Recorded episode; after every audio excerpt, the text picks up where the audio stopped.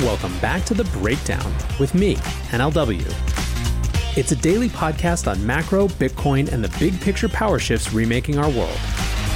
The Breakdown is sponsored by Crypto.com and Nexo.io and produced and distributed by Coindesk. What's going on, guys? It is Monday, November 2nd, and today we are talking. You gotta know we were gonna do this. Is Trump or Biden better for Bitcoin? First up, however, let's do the brief. First up on the brief today, the digital euro is closer than ever. Yesterday, Christine Lagarde, the head of the ECB, tweeted this We've started exploring the possibility of launching a digital euro. As Europeans are increasingly turning to digital in the ways they spend, save, and invest, we should be prepared to issue a digital euro if needed. I'm also keen to hear your views on it. So, this is the user reporting period, the consumer surveying period. So, we've talked about this before, but you can see that there's more and more emphasis on this. And it's interesting to me and why I think this matters. Someone tweeted at me that they think it's silly, basically, that I say things are narrative battles rather than just debates or discussions, because I said that there was a narrative battle heating up around central bank digital currencies. But when I use that phrase, I actually mean something specific. I have seen this tweet from Christine Lagarde shared dozens of times in my feed alone, and they're not debating as they share this or discussing a digital euro in general, the pros and cons. They're trying to lay claim to the narrative of digital currencies, which means that they're trying to frame how others see them on a conceptual level. They see central bank digital currencies as a tool of central bank power consolidation, of this already powerful institution getting more power. That is a narrative frame. Another narrative frame, certainly one that's closer to what the central banks want, is that this could be a tool for convenience, something that makes people's lives easier. The debate around the narrative isn't a debate about the specifics of the central bank digital currency. It's the underlying cause and goal of it that people want to discuss. It's a layer deeper than just the features of the thing. And I think right now, the conversation that we do need to have is on the narrative level, on this conceptual level, because it could have really different outcomes about how digital currencies are designed. So, yes, this is a narrative battle, and I think it's an important one. Next up on the brief today, the Euro lockdown politics check in. Of course, it's not entirely coincidental that these ECB digital euro discussions are happening just as a European second wave of lockdowns are happening, given that they've said explicitly that one part of a motivation for a digital euro would be around stimulus distribution. We also saw this use case in the US. Over the weekend, lockdown came to England as well. Here's a Bloomberg piece about it. England virus lockdown may be extended beyond December. Less than a day after Prime Minister Boris Johnson announced a month long lockdown for England, one of his top ministers and closest allies signaled the measure might have to be extended if they fail to contain the spread of the coronavirus. Now, interestingly, more people than I thought in the public in England support this. Almost three quarters of English people support the government's latest lockdown restrictions, according to a Snap poll by international research and analytics firm YouGov. Now, while this is lower than the 93% support level during the first lockdown, it's still really high. That said, of course, everything is sampling bias. I don't know much about YouGov or where they're surveying, so take it with a grain of salt. Still, I think that it's important to point out that right now, the lockdown debate isn't really happening in the US, largely because of a focus on the election. Should there actually be a conclusive result one direction or another tomorrow, Expect it to come back with a vengeance. Last up today on the brief, a quick preview of things happening this week that aren't the elections. So, this is partially from the Wall Street Journal's Week Ahead in the Economy type feature. On Monday, that's today, the Institute for Supply Management survey of purchasing managers at factories has shown expansion in October. The PMI went from 59.3 versus September's 55.4. It's driven by demand for consumer goods and capital equipment. On Tuesday, well, we know what's happening on Tuesday. On Wednesday, we're supposed to get a report on the US trade deficit, which is expected to narrow after a rebound in goods exports with a small drop in goods imports. Thursday is a big one. The Bank of England is expected to increase its bond purchasing program by up to 100 billion in the wake of these no lockdowns. the US weekly jobs claims are expected to continue to fall, and the Fed will complete its two day policy meeting. And really, no one expects anything new from them on monetary policy, but people do expect that the Powell presser will be all about fiscal policy. Finally, on Friday, we will see unemployment numbers for the previous month, and they're expected to fall again. The trick, of course, with all of these indicators is the lagging data as cases are on the rise. Now, before we dive into our main discussion is Trump or Biden better for Bitcoin, a quick note on the rest of the week.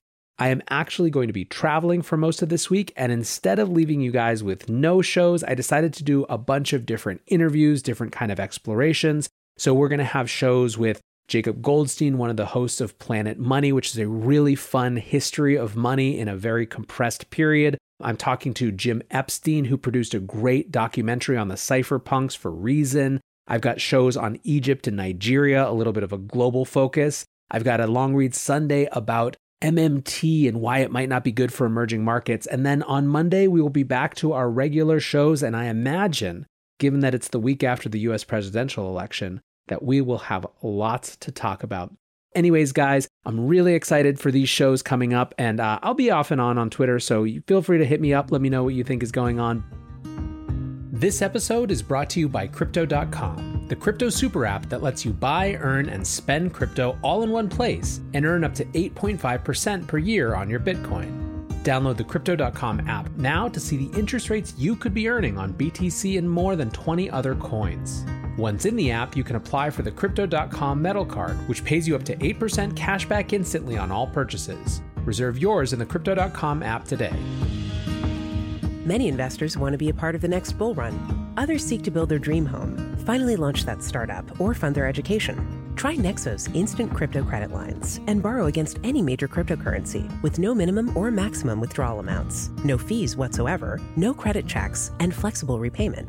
Not to mention the APR starts at just 5.9%. Stay on top of your investment game with Nexo.io. And remember, it's your crypto, your credit, your choice. Get started at nexo.io. Let's shift to our main discussion. Who is better for Bitcoin, Trump or Biden? Tomorrow, theoretically, our long national nightmare of not being able to talk about literally anything except the election is coming to an end. Or maybe it's not, but at least we'll be into the next phase of screaming at each other. Either way, having gotten sick of the normal debates, I decided last week to bring it back to a more interesting question, at least to me. What US election outcome is best for Bitcoin?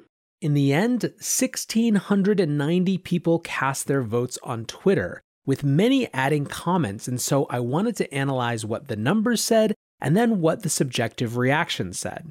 First, the top line numbers. This was incredibly close, in fact, much closer than I would have thought. In some ways, I had assumed that this would just be a popularity contest, and ultimately it would tell me which of my followers were more interested in Trump and which were more interested in Biden. But I don't actually think that's what happened. In the end, Biden ended up winning, taking home 51.9% of the vote, meaning, of course, that Trump was right behind him with 48.1% of the vote. So there was a real split here, which to me makes the next set of questions, or comments rather, all the more interesting. The first big theme was that it wasn't actually about the president in terms of who was going to have the most impact on Bitcoin. Stagflation USA writes Best outcome depends on control of the Senate. Democrat takeover means more stimulus, better for Bitcoin. Another person wrote Biden, but barely matters. Biggest impact is the Senate.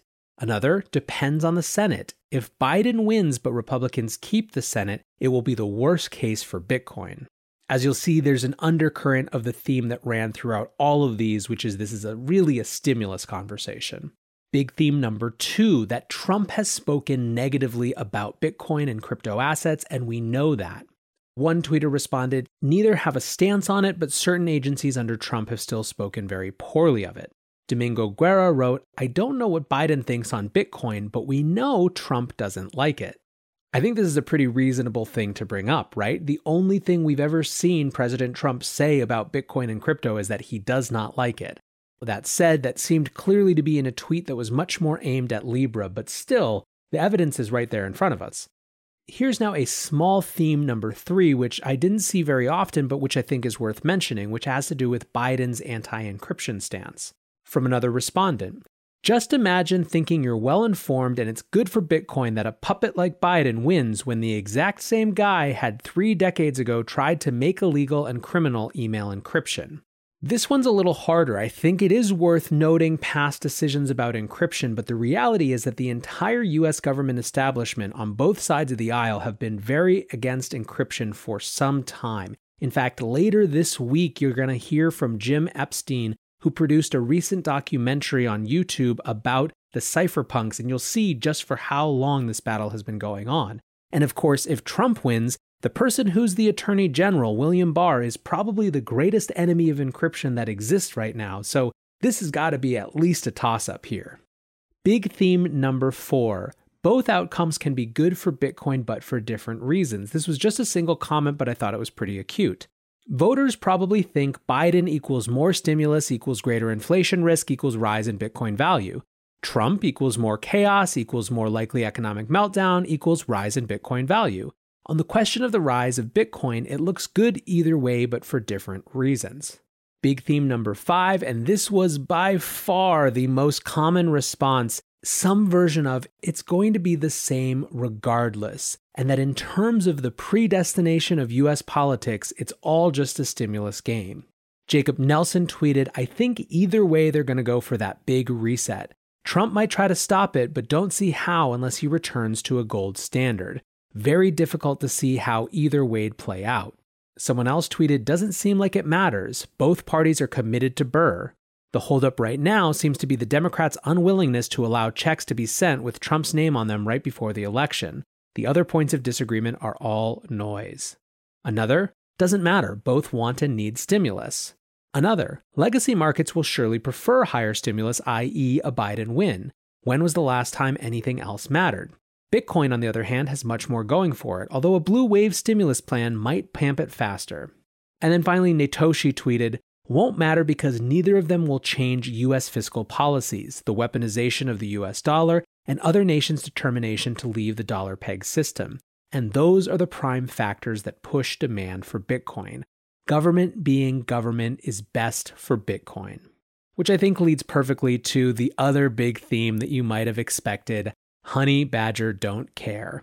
And in point of fact, this is probably the response I got most. And I intentionally did not have an option three, honey badger don't care, because I wanted to really see between these two real options who people thought. So, what's my take? I am in the camp of the die is cast, the base case is stimulus. And I think that in either case, Democrats want it. Republicans might not want it, but they feel trapped by it. We are simply put entering a new era of monetary and fiscal policy that is going to experiment with running higher deficits, giving out more money, a whole new era of direct patronage of people from the government, like it or not. There's a lot of reasons that this makes a ton of intellectual sense to people. On Tuesday, you're going to hear from Jacob Goldstein, one of the hosts of Planet Money, and we talk explicitly about how a decade of extremely low inflation has created intellectual credibility for some of the MMT arguments. Not that they're right, but that they're at least more reasonable to many people who are hearing them. And my belief is that the more that MMT mainstreams, and I think it's just going to continue to mainstream, the stronger the pressure there will be for a competing alternative. Of course, in this system, in the world that we have now, there is no clearer alternative than Bitcoin. So, who's better for it? Honey Badger don't care, and who knows what's going to happen next, but it's going to be fascinating to watch. Thanks for listening, and I hope you're enjoying all of this election coverage and probably moreover, looking forward to it being over. So until tomorrow, be safe and take care of each other. Peace.